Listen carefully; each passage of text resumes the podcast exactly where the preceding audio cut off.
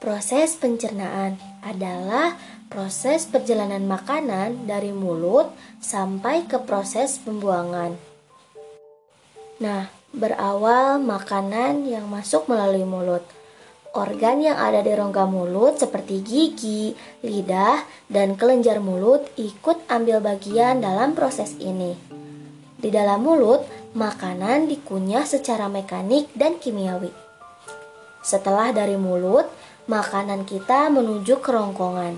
Kerongkongan adalah suatu saluran seperti tabung sepanjang 20 cm yang menghubungkan antara rongga mulut dengan lambung.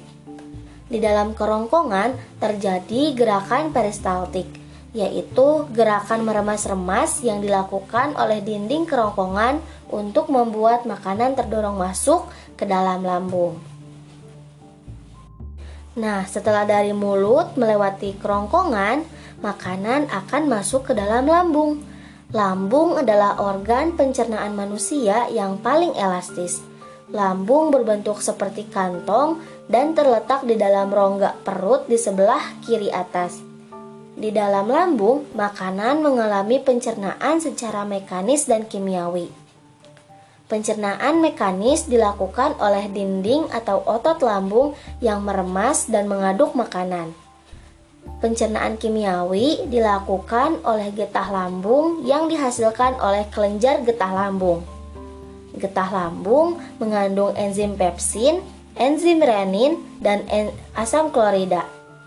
Enzim pepsin berfungsi untuk memecah protein menjadi pepton Enzim renin berfungsi untuk mengendapkan protein susu menjadi kasein dan asam klorida atau HCl berfungsi untuk mengasamkan makanan dan membunuh kuman yang masuk bersama makanan.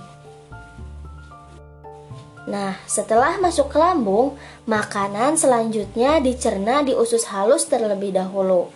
Usus halus merupakan usus terpanjang dalam saluran pencernaan karena panjangnya mencapai 6 hingga 7 meter.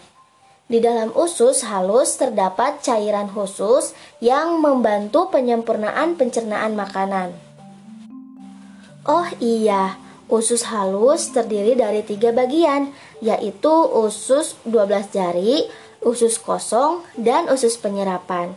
Usus 12 jari atau disebut juga duodenum memiliki panjang kira-kira 25 cm. Usus 12 jari mencerna makanan dengan bantuan getah pankreas dan getah empedu. Getah pankreas dihasilkan oleh kelenjar pankreas. Getah pankreas mengandung enzim-enzim berikut seperti enzim amilase yang berfungsi mengubah zat tepung atau amilo menjadi zat gula atau glukosa, enzim tripsin yang berfungsi mengubah pepton menjadi asam amino, dan enzim lipase yang berfungsi mengubah lemak menjadi asam lemak dan gliserol. Nah, kalau getah empedu dihasilkan oleh hati dan disimpan di dalam kantong empedu. Getah empedu berfungsi untuk mencerna lemak. Selanjutnya, usus kosong atau jejunum terletak di antara usus 12 jari dan usus penyerapan. Usus kosong memiliki panjang sekitar 2,5 meter dan berfungsi untuk mencerna makanan dari usus 12 jari. Terakhir adalah usus penyerapan yang merupakan tempat penyerapan sari-sari makanan. Di seluruh permukaan dindingnya terdapat ujung-ujung pembuluh darah yang menyerap sari-sari makanan.